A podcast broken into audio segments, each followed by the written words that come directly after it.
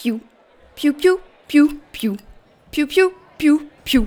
Alors l'opéra, euh, moi personnellement, Apéro-opéra, la petite histoire de l'opéra qui croustille sous la dent, à mettre dans l'oreille de tous ceux et celles qui pensent que l'opéra, ce n'est pas pour eux.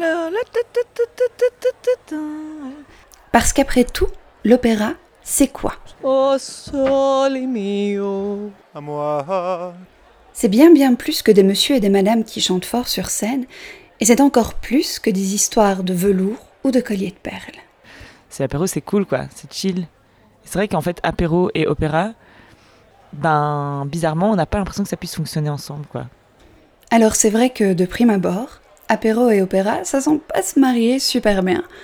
Pourtant, quand on y pense, une fois qu'on est en bonne compagnie, on peut vraiment parler de tout et de rien, et aussi de sujets qui fâchent.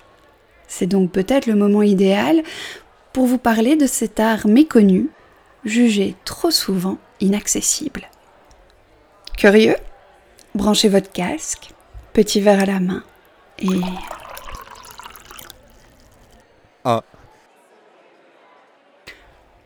La semaine passée, non pas à l'apéro mais au petit déjeuner, on discutait avec mon ami Camille de l'opéra Porgy and Bess.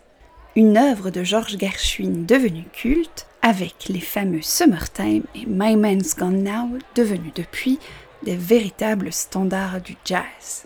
Et puis, en y réfléchissant, je me suis rendu compte que je n'avais jamais vu ni écouté un seul opéra composé par un afrodescendant. Et ça, au bout de dix ans dans le métier, c'est juste pas possible. Bref, il était temps que cela change, et que j'en apprenne un peu plus sur l'histoire afro-américaine de l'opéra. Nul ne peut nier l'apport immense des Afro-Américains à la musique. Jazz, blues, ragtime, Ella Fitzgerald, Duke Ellington, j'en passe et des meilleurs. Mais quid des musiciens et des compositeurs afrodescendants dans la musique classique? On ne va clairement pas se leurrer, encore aujourd'hui, apprendre la musique classique coûte cher. Posséder un instrument pas à la portée de toutes les bourses, et la musique classique a longtemps été un milieu autocentré et clos. Nina Simone, la grande Nina Simone, s'est vue refuser l'entrée de l'Institut Curtis à Philadelphie à cause de sa couleur de peau, et elle a abandonné l'idée de faire carrière en tant que pianiste classique.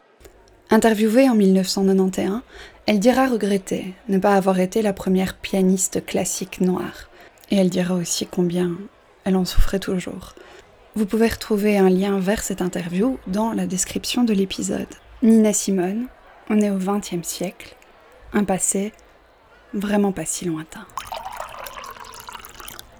Ne vivant pas aux États-Unis, j'ai vraiment parfois du mal à saisir ce qu'a été la ségrégation raciale, qui a couru de 1877 à 1965, soit près de 100 ans de racisme jugé légal, et mis en place seulement 12 années après l'abolition de l'esclavage. Dans une société où la fameuse doctrine Separate but Equal, séparés mais égaux, a lieu, devenir musicien classique n'est clairement pas la priorité. Vivre, avoir de quoi payer son toit, ses factures, sa bouffe, et survivre au racisme quotidien m'imprègne de loin le pas. Parce que la ségrégation raciale, avec les fameuses lois Jim Crow, vise à réduire au minimum les interactions entre afrodescendants et caucasiens, séparant les noirs des blancs, non seulement dans les transports publics, mais aussi dans tous les lieux de sociabilisation, comme les cafés, mais aussi les théâtres et donc les opéras. Et pourtant, la fin du 19e siècle voit naître les premiers opéras écrits par des Afro-Américains. Le premier, en tout cas le premier à nous être connu, est l'opéra Epithalia d'Harry Lawrence Freeman, monté et créé en 1891. Harry Lawrence Freeman est né dans l'Ohio en 1869. À 10 ans, il est déjà assistant organiste. Il joue donc de l'orgue, probablement dans sa paroisse. Et à 18 ans, ayant assisté à un opéra de Richard Wagner, il décide de se mettre à la composition. Et seulement quatre années plus tard, il va fonder sa propre compagnie d'opéra, avec qui il va monter ses deux premiers opéras, Epithalia en 1891 et Le Martyr en 1893. Mais ce que je trouve très personnellement révélateur, c'est que bien qu'il soit appelé de son vivant le Black Wagner, le Wagner noir, Freeman est obligé de monter la plupart de ses œuvres avec des fonds propres. Pas de subside public ou de mécénat pour lui. Et son opéra le plus connu, Voodoo, qui a pourtant été le premier opéra afro-américain joué à Broadway et à être broadcasté à la radio, eh bien cet opéra doit faire face à des critiques de la presse américaine qui s'offusquent de ce mélange d'opéra à l'italienne et de spiritual songs. Petite parenthèse. Les spiritual songs, ce sont des chants écrits par les Afro-Américains traitant à la fois de sujets bibliques, mais aussi de sujets relatifs à l'esclavage. Et je suis persuadée que tu connais notamment le Swing low, sweet chariot. Eh bien, une grande partie de la presse américaine, à la sortie de Voodoo, s'offusque complètement de ce mélange de classicisme italien et de spirituals. Après, il n'est pas vraiment étonnant que dans une Amérique où la ségrégation a encore cours, que ce mélange des cultures soit mal vu. Mais il y a un deuxième problème, c'est que le public afro-américain n'est au rendez-vous et une certaine presse s'en étonne. Mais peut-être que la vraie question est de savoir qui en 1926 est capable de se payer une place pour un spectacle à Broadway. Et Freeman, qui avait payé l'entièreté de la production de sa poche, va se voir contraint d'arrêter les représentations de voodoo à Broadway après seulement dix jours sur scène. Et si durant toute sa carrière, Freeman aura toutes les difficultés du monde à monter ses opéras qui ont pour sujet des Afro-Américains, il va ouvrir la voie à d'autres compositeurs.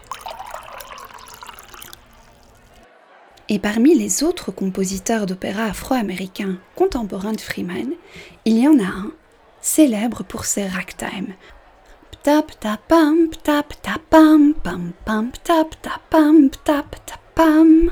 Ça te dit quelque chose? Ce morceau pour piano s'appelle Maple Leaf Rag et est une composition de Scott Joplin. Mais qui est ce fameux Scott Joplin? Scott Joplin vient d'une famille de musiciens qui travaillent comme ouvriers des chemins de fer, ben, parce qu'il faut bien payer ses factures. Scott Joplin, quant à lui, va quitter son taf au chemin de fer et devenir, pour un moment, musicien itinérant avant de finir par gagner sa vie comme professeur de piano. Outre ses compositions de ragtime, pour lesquelles il sera quand même adoubé de son vivant King of Ragtime, il va écrire deux opéras. Un premier, Guest of Honor, dont la partition est probablement confisquée pour recouvrement de dettes, et un deuxième, Trimonisha, qui date de 1911.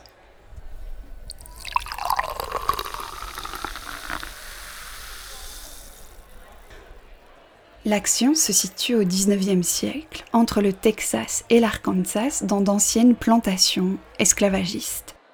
C'est une musique absolument sublime, d'une franche gaieté qui mêle justement avec brio ce côté opéra italien, mais aussi tous les spiritual songs, et les rythmes endiablés du ragtime, Trimonisha, c'est le nom de l'héroïne de l'opéra autour duquel tourne l'action.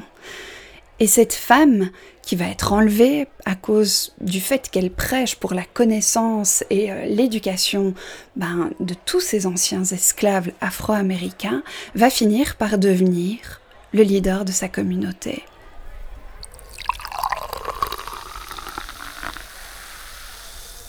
Pour être tout à fait honnête, il y a une semaine, je ne connaissais pas cet opéra et je ratais vraiment, vraiment, vraiment quelque chose. Je vous conseille vivement, vivement d'aller l'écouter parce que la musique est absolument sublime, l'histoire est toujours actuelle et elle a valu à son auteur Scott Joplin un prix Pulitzer posthume en 1976.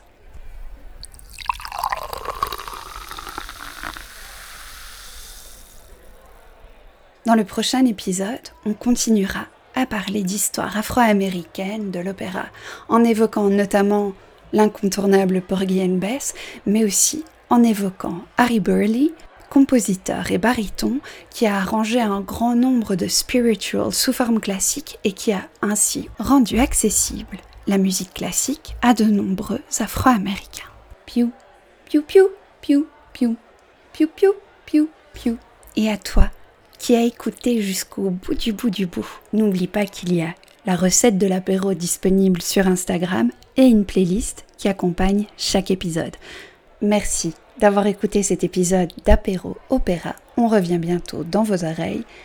Et toi, oui toi, qui écoutes là, dans tes oreilles, ce podcast, n'oublie pas que personne ne peut te dire quoi ressentir quand tu écoutes de la musique.